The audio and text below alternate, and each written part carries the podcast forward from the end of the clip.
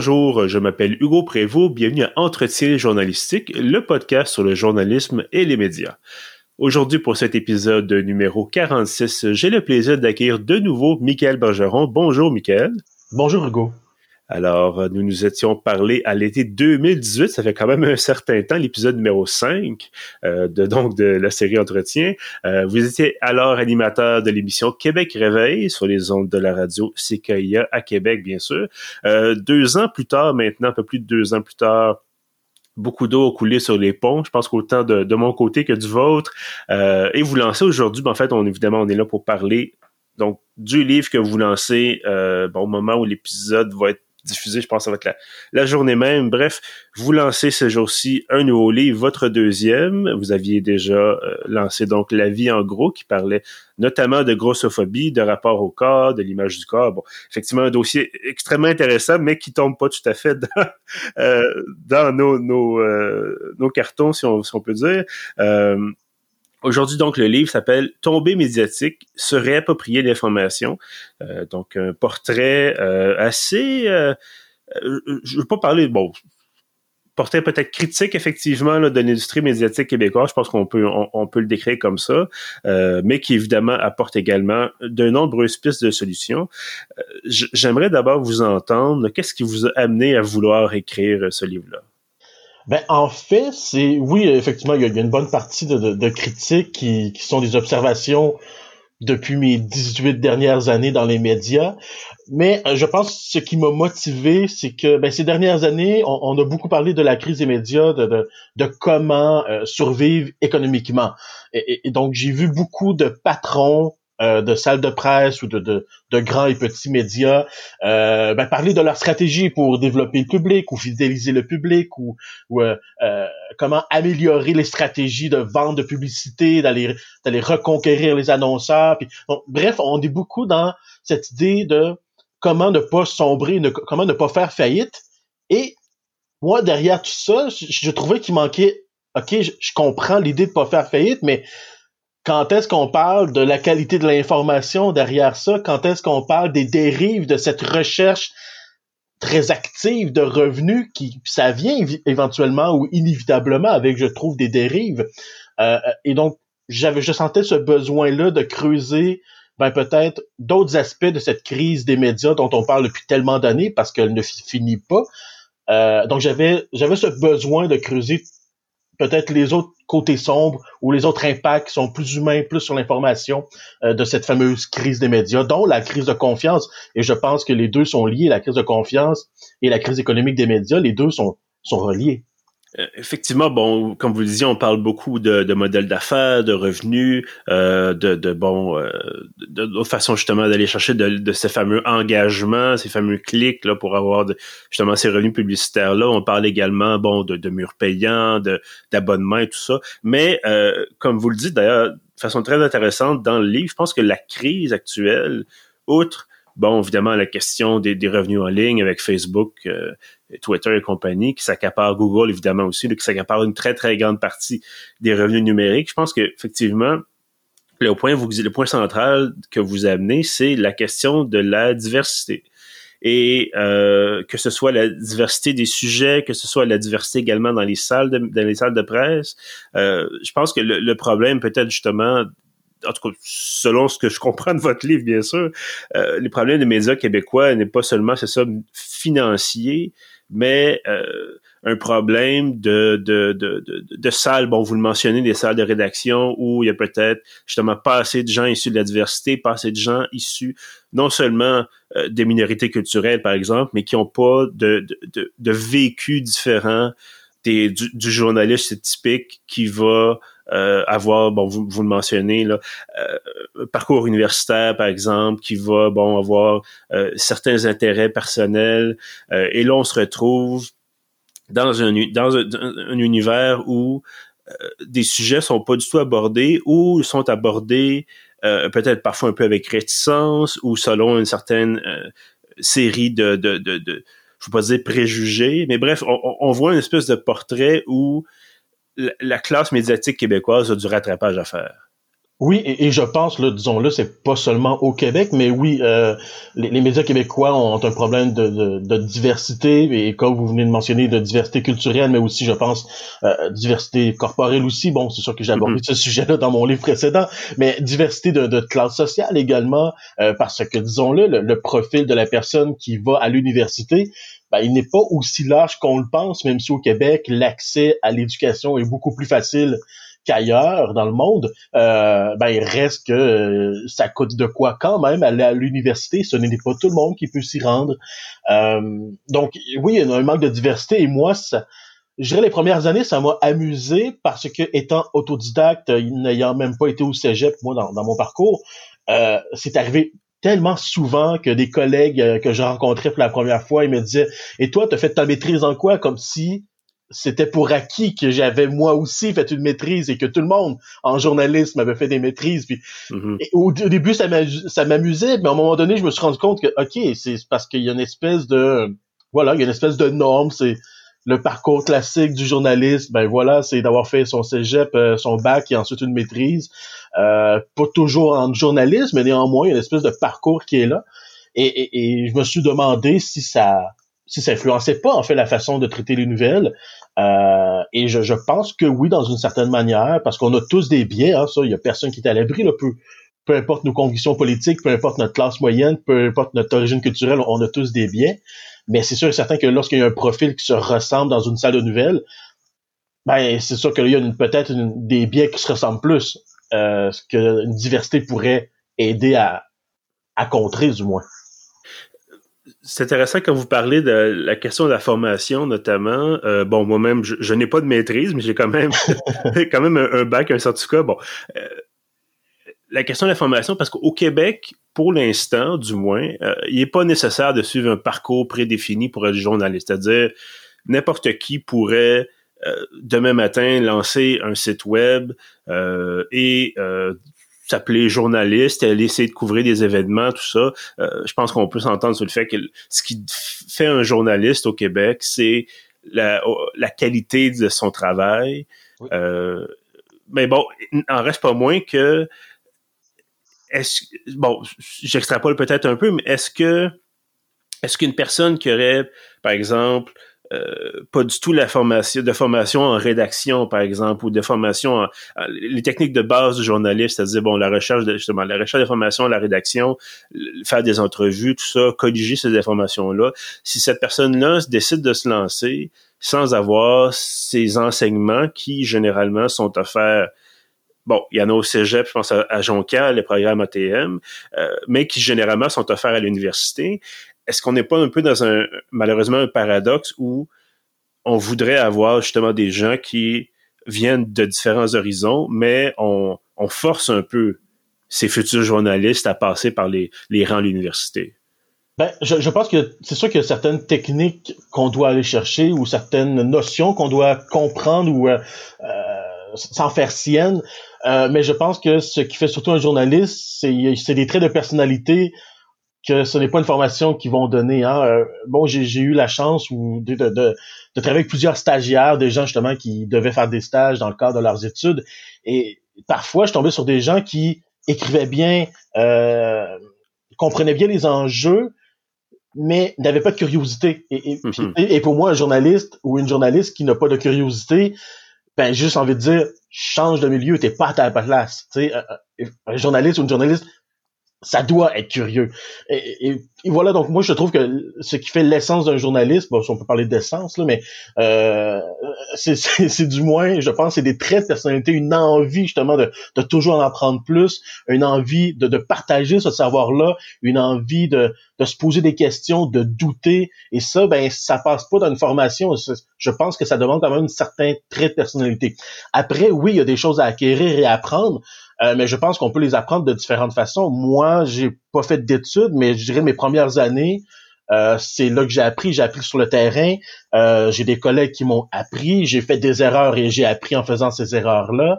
Et donc voilà, je pense qu'il y a différentes façons d'acquérir peut-être à la fois les aspects techniques, mais aussi les aspects déontologiques du journalisme. Et ça, je pense qu'il y a plusieurs façons de l'apprendre et ce n'est pas nécessairement le bac euh, ou encore l'ATM à Jonquière. Euh, et là, je ne dis pas que ces formations-là ne sont pas bonnes. Je dis juste c'est peut-être pas la seule façon d'acquérir ce qu'il faut après pour bien exercer le métier.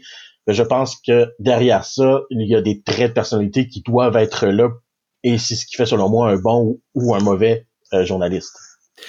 Est-ce qu'on est-ce qu'on se trouverait, selon vous, dans une situation où euh, les médias, grands médias, bon, euh, et peut-être d'autres qui ont, qui ont emboîté le pas, se retrouvent, sont dans une situation où le modèle, évidemment, qui fonctionnait avant, c'est-à-dire, bon, avec des journalistes provenant d'un certain milieu plus que d'autres, avec une certaine façon de faire, et là, on se retrouve aujourd'hui confronté à cette, cette fameuse double crise, c'est-à-dire, on le disait, là, le manque de revenus et euh, le manque de diversité, peut-être le manque de représentation de certains groupes. Et là, ils se disent bon, bon on peut pas vraiment développer, embaucher plus de gens parce que on a des problèmes de revenus et en même temps, on a des problèmes de revenus, et ça, vous en, parlez dans votre livre, la question de la, confiance et tout ça, parce que certains groupes ne se sentent pas représentés. Puis on parle pas seulement, c'est ça, des minorités culturelles, encore une fois, mais on disait, bon, parcours euh, universitaire, par exemple, pour des journalistes, certains, un certain niveau de revenu, tout ça, euh, on n'aura pas nécessairement le point de vue de la personne qui euh, vit sur l'aide sociale, par exemple. Ou si on va en parler, ça va être un point de vue peut-être plus, bon, je veux pas dire négatif, mais on va avoir un peut-être un certain point de vue qui ne correspond pas toujours à la réalité de ces gens-là. donc, est-ce, qu'on, est-ce que c'est pas inexpugnable dans le sens où là, ils sont certains médias sont, sont, coincés en disant bon, on n'a pas nécessairement les ressources pour se développer davantage, s'ouvrir davantage et se diversifier davantage, mais en même temps, on est obligé de le faire, mais avec quoi est-ce qu'on peut le faire finalement? Ouais, ben c'est sûr que euh, tu sais, puis j'espère qu'aucun euh, aucun grand euh, patron ou personne de grande direction va a l'impression que je lance une pierre là nécessairement, mais sais, parce que je comprends le défi entre, OK, ben là, il faut survivre, puis il euh, faut trouver une façon de survivre jusqu'à l'année prochaine, voire les deux prochaines années, tu sais. Euh, puis je, comprends qu'on développe des tactiques dans l'idée de survivre puis continuer à ne pas fermer.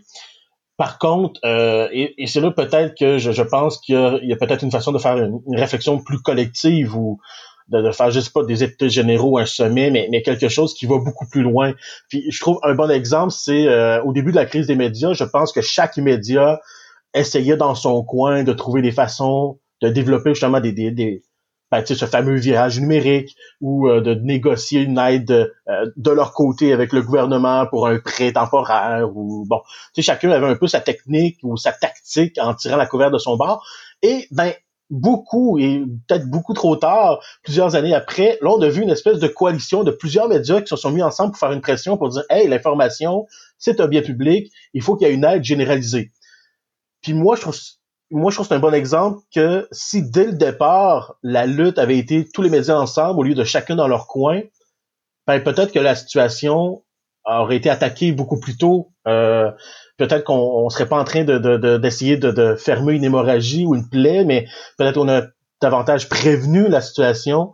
Et donc, c'est peut-être ça, je pense, qui peut se faire aussi en parallèle avec, oui, cette idée d'OK, comment on fait pour survivre jusqu'à, jusqu'à l'année prochaine, comment on fait pour ne pas fermer, mais peut-être aussi en parallèle se développer des, des espèces de comités ad hoc où je sais pas, mais une façon de faire en sorte, OK, comment on fait pour ne pas être en train d'essayer de ne pas fermer pour les 15 prochaines années? Tu sais, je peux pas croire qu'on va continuer à faire ça encore 15 ans comme on vient de le faire les 15 dernières années. Donc, je pense pas que l'un empêche l'autre. Bon, vous le disiez euh, en début d'entrevue, ça va faire bientôt 20 ans là, que vous êtes euh, euh, dans le métier ou autour du métier de journaliste. moi, ça fait une dizaine d'années, peut-être même un peu plus. ça ne nous rajeunit pas, bien sûr, mais là n'est pas là n'est pas la question. Est-ce que vous avez l'impression que les choses s'améliore en un sens parce que bon on parle là évidemment on parle des grands médias euh, c'est surtout ça dans les questions dans votre livre parce que c'est c'est ceux qu'on voit c'est de ceux dont on entend parler régulièrement euh, mais on a également bon depuis une dizaine d'années puis je suis pas là ici pour, pour prêcher pour ma paroisse, mais des, médias comme pieuf.ca, comme d'autres médias en ligne, ont tenté de faire leur marque. Euh, est-ce que vous sentez que grâce à ces médias en ligne, grâce à ces nouveaux médias, euh, on, on a pu quand même atténuer un peu les questions de, de, diversité justement ou les questions de peut-être même de revenus en un sens. Euh, ben c'est sûr que je pense qu'il y a certains effectivement nouveaux médias qui sont apparus qui étaient en partie une espèce de réponse à, à, une absence dans les médias. Là, je pense à un, un, projet qui est très récent, là, mais la Converse, c'est directement une réponse à des journalistes issus de la, de la diversité culturelle et, qui ne trouvaient pas leur place dans les médias. Donc, ils ont, ils ont ouvert ce, ce nouveau, cette nouvelle plateforme, la Converse, pour répondre à ce besoin-là. Euh, mais voilà, puis il y a donc d'autres médias qui sont nés il y a peut-être dix ans pour répondre à une autre à une autre problème ou peut-être une absence qu'il y avait également, que ce soit dans les sujets ou dans la façon de traiter les sujets, euh, ou cette espèce de liberté des fois qu'on n'a pas non plus dans, dans les salles de nouvelles. Hein. Je pense que tout journaliste a, a ses fantasmes de dossiers qui, qui n'arrive pas à faire parce que soit ça ne cadre pas dans le média pour lequel il travaille, ou soit ce n'est pas son dossier, parce que des fois on se fait aussi euh, attitrer certains dossiers. Euh, et ça, ben, ça a peut-être permis une certaine créativité aussi. Donc, je pense que oui, ça a permis d'apporter de, une, une, belle diversité. je pense que ça a influencé certains grands médias qui, des fois, ont vu des, des façons de faire qui ont fonctionné. Euh, je pense entre autres à Urbania, qui, qui est une revue qui était née euh, de rien. Là, c'était très marginal au début, mm-hmm. Urbania. Mais Urbania, par son ton un, peu baveux et révérencieux, euh, ben, a, clairement influencé, je pense, les médias québécois. Puis on a vu ce ton être repris un peu à gauche, à droite. Urbania maintenant collabore avec des grands médias euh, et est devenu un joueur majeur maintenant au Québec. Donc, je, pense qu'il y, a, y a des initiatives comme ça qui ont, pu influencer, puis qui ont pu s'implanter, puis qui ont pu marquer. Euh, mais néanmoins, euh, beaucoup de ces petits projets-là, euh, ben, euh, comment dire, font encore face aux défis financiers. Euh, là, je veux pas m'avancer pour pire parce que je, ne connais pas non plus les détails, mais je pense il y a petit, y a plusieurs petits médias qui, oui, continuent, ils, ils font ce qu'ils veulent faire. Je pense à Ricochet, mais je, je, serais curieux de voir lesquels peuvent vraiment prétendre avoir une une santé financière ou d'être qui sont réellement en développement, euh, ça là, ça devient plus difficile parce que ben voilà, si les grands médias ont de la misère, ben les petits médias aussi ont de la misère. Est-ce que vous pensez, euh, bon, j'ai notamment en tête l'exemple de, de, Chris Curtis, mm-hmm. anciennement journaliste à la Gazette, qui maintenant est journaliste indépendant, affilié à Ricochet, mais qui dispose de sa propre plateforme de sociofinancement. Euh, évidemment qu'on peut pas mettre je ne sais pas combien exactement notre journaliste au Québec, mais évidemment qu'on peut pas mettre tous les journalistes sur un système de sociofinancement, c'est pas comme ça que ça fonctionne. Mais pensez-vous que dans certains cas, euh, puis encore pour reparler de l'exemple de, Chris qui lui fait du journalisme spécialisé sur les autochtones, les Premières Nations, euh, pensez-vous que dans, dans certains dossiers justement, ça peut être une option viable euh, que de dire, ben écoutez, je contourne ce, grand appareil médiatique traditionnel et je dis donnez-moi, payez-moi directement et voici mon contenu. Euh, évidemment sous forme numérique dans ce cas-ci, là, mais voici mon contenu directement et on a ce lien là personnel euh, qui va se créer. Euh, viable, je ne sais pas. Est-ce que je trouve ça stimulant? Oui. Est-ce que je trouve ça le fun? Oui. je trouve ça cool.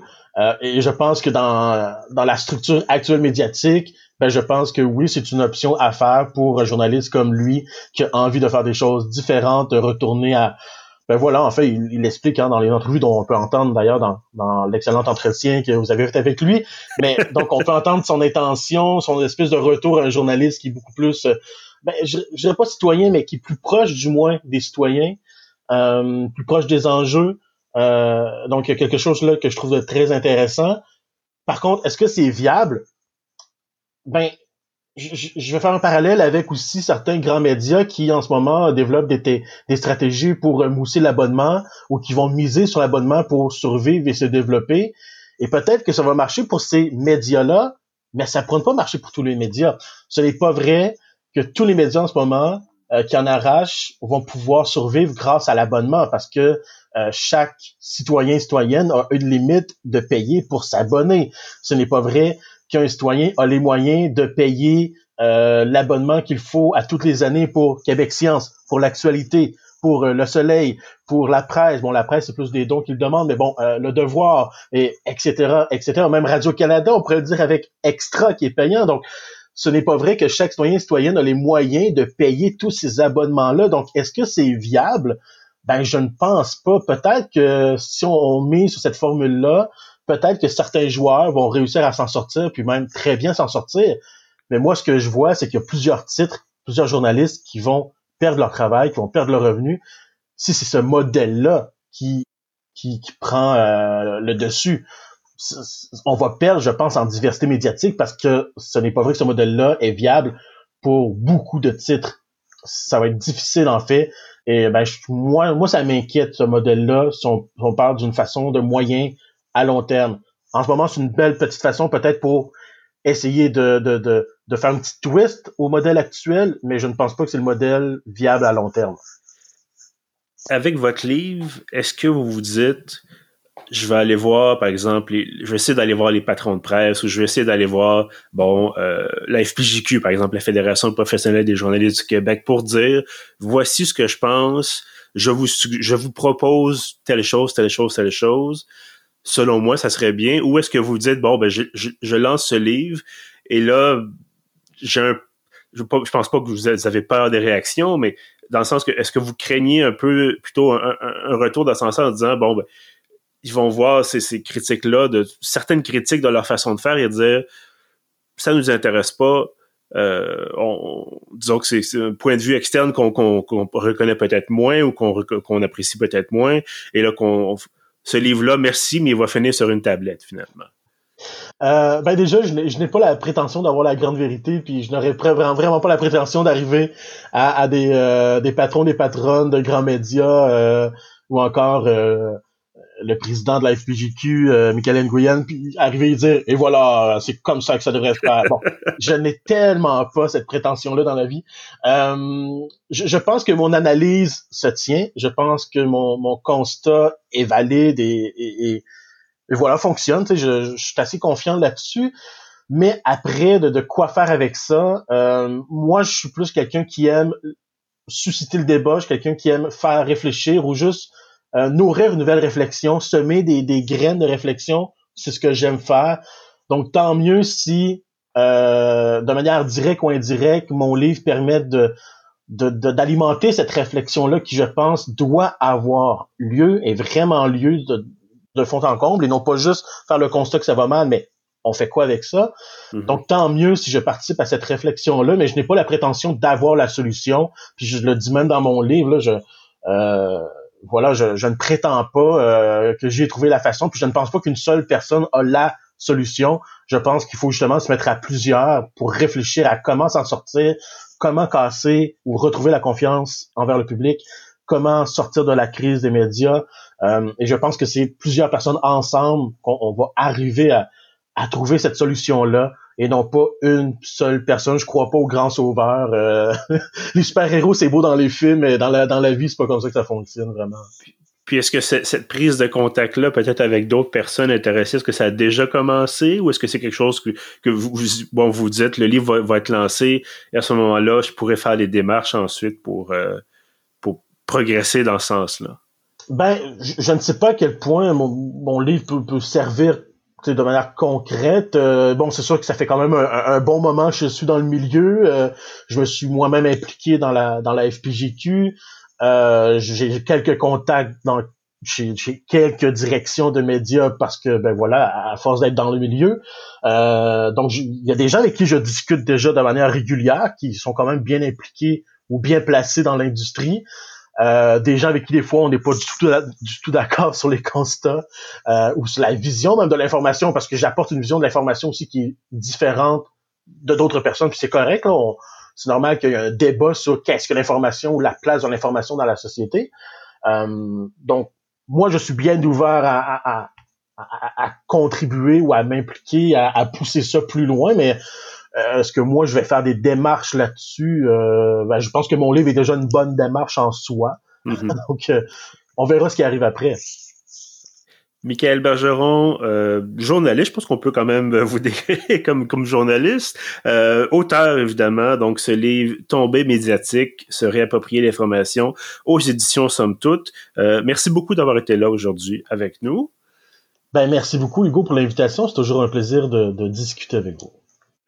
Et euh, évidemment, à ceux qui nous écoutent, merci d'avoir été là également. Euh, vous pouvez trouver tous nos anciens épisodes sur pif.ca. On est également sur SoundCloud et sur toutes les plateformes, voilà, où vous pouvez trouver vos balados. Euh, on vous invite également à vous abonner à l'infolettre. tous les samedis matins, vous allez recevoir le meilleur de ce qui a été publié et mis en ligne durant la semaine. Donc, je vous dis merci et à bientôt.